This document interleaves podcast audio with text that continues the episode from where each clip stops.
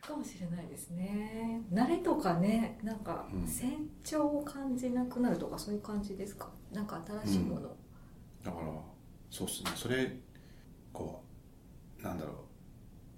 こうよいろいろこう予想しできるようになってくるじゃうなんいうでんすか、うんうんうんうんでもなんか刺激が足らないみたいなのっああてなくないですか、今私会計の仕事やってますけど、もうだいぶ慣れてきて、うんもう決まりきったこと、ルーチンワークみたいなうんだいぶ飽きますよね、うん、うん多分それができないんだと思いま うんうんうん、わかります私もそれに飽きてきてこういう活動を始めたっていうのもあってす、ちょっとよね他を見てみたいなみたういんな、うんうん、そういうのはありますね飽きちゃうんですねそんな感じですでまあ10年勤めて辞めるんですけどうん辞めた理由はその技術者のままこう給料が上がるパスがなかったんですよね、うんうんうんうんまあ、その当時なんだっけ主任さんとかっていううんうん肩書きにはなってたんですけど、はいでも給料上げようと思ったらこうなんか管理しマネジメントしてうんうん営業して課長さんになってみたいなパスしかなくて開発をエンジニアとしてやっていくと給料はそんなに上が上がるこううんフォーマットもなくじゃあもうつまんないからやめますみたいなずっと技術者でいたいいってことなんですね。うだってそれしかできないーんそうなんですかなんかそういう他も見てみたいとかいうのマネジメントとかには感じなかったってことですか面倒くさいじゃないですか まあねや必要に責められればやるし、まあね営業もするし、うんうんあれですけどメインはやっぱり開発っていうか技術だと思って今でもやってうんうんますけど、本当にこうめちゃめちゃ技術がすごくてそこの分野では負けないみたいなことがあるわけではなくてうんまあまあちょっと広くそんなに浅くないぐらい知っていて、なおかつ多少営業できてうんマネジメントもちょっとできてみたいな、こうんう総合力で勝負みたいなところがちょっとあってあー技術すごい人はもうもう全然叶いませんみたいな人いっぱいいるんで、うーん逆にだからそういうのもやって勝負するみたいなところになってるんじゃない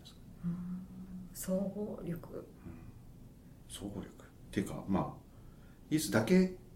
技術大好きなんですけど、うんそこまで技術にこ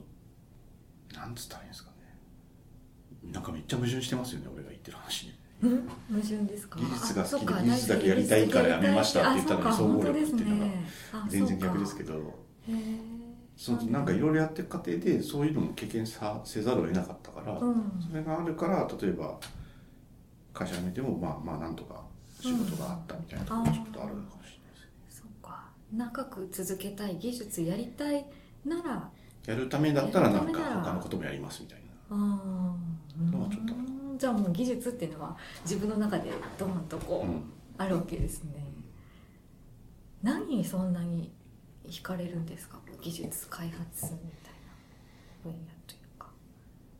なんでですかねねいややっぱりなんか分からないことが分かるとかあー新しくできたなんとかがなんかこれはすごいぞみたいなうのんを使ってみてもっと便利になるみたいなのがうん楽しいんじゃないですかね。で今僕その途中時違う時もあったんですけど基本的にはお客さんにうん「こういうのが欲しいんですけど」って言われてうんう「こんちら開発」って言われるお客さんが欲しい何かを作って渡すはいつく使ってもらううんうんで対価としてお金もらう仕事をしているので、あれなんですよねサービス業なんですよですよねうんぶっちゃけ。なんでその秋っぽいんでその例えば半年とか1年とか1年半とかっていう期間であるお客さんの仕事をバーッとやって、でうん終わったらまあその後こう補修することもあるんですけど、うんうん全く全然違うやつを作り始めるみたいなことになるあんーでそれはこう切り替わるんで面白いっていうのはあるかもしれない。あーなるほどスタイル自分のスタイルとかと合うってそことうだから逆になんか一個のこうプロダクトを持っている会社とかだと、あまあねいろいろ新しく開発していくと面白いこともあるーうんとは思うんですけどなんか飽きそうな気がす る 変わり続けてたいあるの何かもしれ回目1回目の方でしたっけね HB 酒場の方でこの業界あの進化し続けるというか変わり続けるのがうん絶望でもあり希望でもありうっんて言そうってたそうのそがうまさにそのうちの指感標ですじねえ本当にその通りだなと思ってそう変わり続けないと一般的な言葉で言うと第一線っていう言葉になるんだと思うんですけど、いるのが難しいのかもしれないなって気がする、まあ、どこまでお前頑張ってるんだっていうと、まあ、よくわかんないですけどへえじゃあずっと技術をやっていきたいってことなんですねそうですねうんそうここの会社入ったのちょうど1年ぐらい前なんですけど、うんその1回目のゲストだったうん馬場っていううちの CTO なんですけど、いやもう僕も年だからねみたいな話をしてたら、うんいやあと20年はいけるっしょって 言ってたんですよなんで僕はあと20年ぐらいは頑張んなきゃいけないのかなみたいな、でも皆さんなんかこう悩むところなんですかねいなんかよくそういう35歳定年説とかあーありましたね言われたりするじゃないですか、うんやっぱそうなのかなとか思っちゃったりするシーンもあるものなんですかね実際、うーんまあその当時僕がほど働いてたその当時はやっぱり今で言うめっちゃブラックな感じだったんで、今より、まあ、残業もめちゃめちゃしてたし、うんうんそうあのペースを35超えて維持するのはまあ辛いよねそりゃうんっていうのはあるかもしれない、うんうんうんあ体力とかそういう意味でってことですよね、でまあね新しい技術をかけなきゃいけないみたいなところもまあ好きじゃなければなかなかできないし、うんまあ僕の周りそういう人めちゃめちゃいっぱいいるんでうんなんかし僕より年上でバリバリで現あー役でエンジニアやってる人もいるしまあひ人によるんじゃないとか、うんねそれこそこれ言うとあれですけどアメリカとかだと別に、もうすっごい白髪のおじいちゃんとかでバリバリの人とかも、まあ、普通にいるんでねみたいですね、その日本のこうその IT 業界 IT 業界 SIR 業界、うんそのがそういう仕組みだからそうなってくるだけでなんかうん別にやりたい人はやればいいんじゃないのっていううんのはあるかもしれなない。んかどうですかその若い頃と今とでなんか違いを感じるところってあります、違いうんああ昨日もちょっとうちの若い子と飲んでたんですけうど、んその僕ら始めた頃って例えばパソコンのこととかでもやっぱりもっともっとちっちゃいテクノロジーだったんですよねうんうんうなんんだけど今はもうスタートラインに立つためにもうなんか膨大な知識が必要なところがあってーあーそれはみんな大変だよねって思ううん僕らはもう思ってるしうんその彼らもやっぱりそこを全部キャッチアップはできないからこうつまみ食いしながらなんかこうちょっとずつ穴埋めながら頑張るし頑張るんですしかないんですかねみたいなことを言ってた気がするうんうんその本当に進化が早いんで、うんうん進化しだいぶしてるやつをいきなり全部カバーするのはすごい難しいあーこれはちょっとずつ進化しながらですテねクノロジーの進化と僕の進化がこう一緒に進化していけばみたいな、うんまあ、テクノロジーの進化の方がよっぽど早いんですけど、うんこうだんだん広めて広げていくっていうのができたからまだできてるかもしそれはあるかもしれないですねパソコン出てきた頃から知ってていろんな変遷も知ってれない、てから今だけ今どみたいな若い子たちってうんえそれって見たことないとかいうのもいっぱいある中でそこからキャッチアップして勉強して現状を知るってすごいはい歴史を遡るみたいな感じの作業ですよねきっとそう思うと大変ですね大変だと思ううんでもなんかすげえめちゃめちゃ息のいい若い人がいっぱいいるんで、うんこいつらどうなってんだみたいな、うんなんでそんなに詳しいのみたいな人がやっぱいあーるんで、うまあ、好きなら何でもできるんじゃなんうんいですか、うん確かにだからそれが一番大事かもしれないですねうん好きだから追いかけたいみたいそうそうで30でフリー一旦フリーになったんですよなうんあそうなんですねで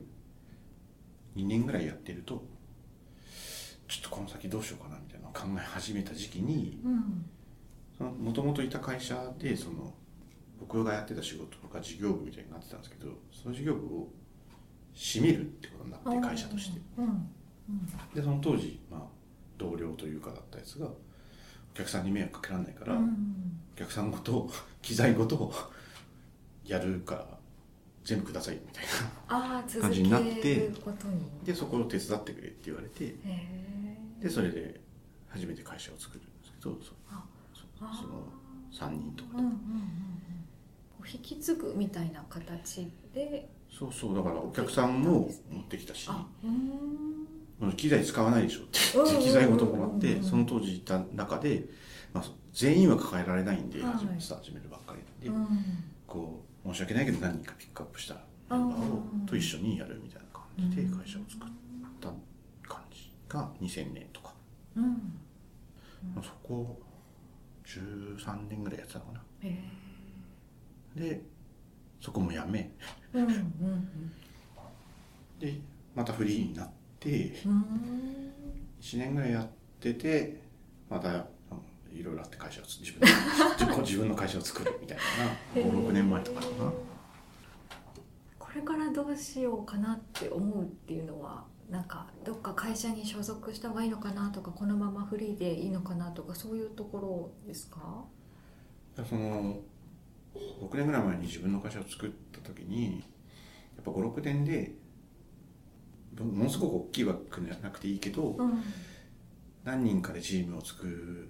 りたいって思ってたんですようん56人とかうんまあせいぜい言っても10人とかうんうんでまあ仕事やりながらいろいろ僕としては頑張ったつもりなんだけど、うんやっぱりそっちの方が苦手だし、やっぱりどうしても現場で仕事があるとそっちにこうかかりきりになっちゃって、うん例えば人増やす活動とかみたいなことがほとんどできなかったんうで、んで5年経っていやこれからどうしようって,、うん言ってたら今のアドビスの社長から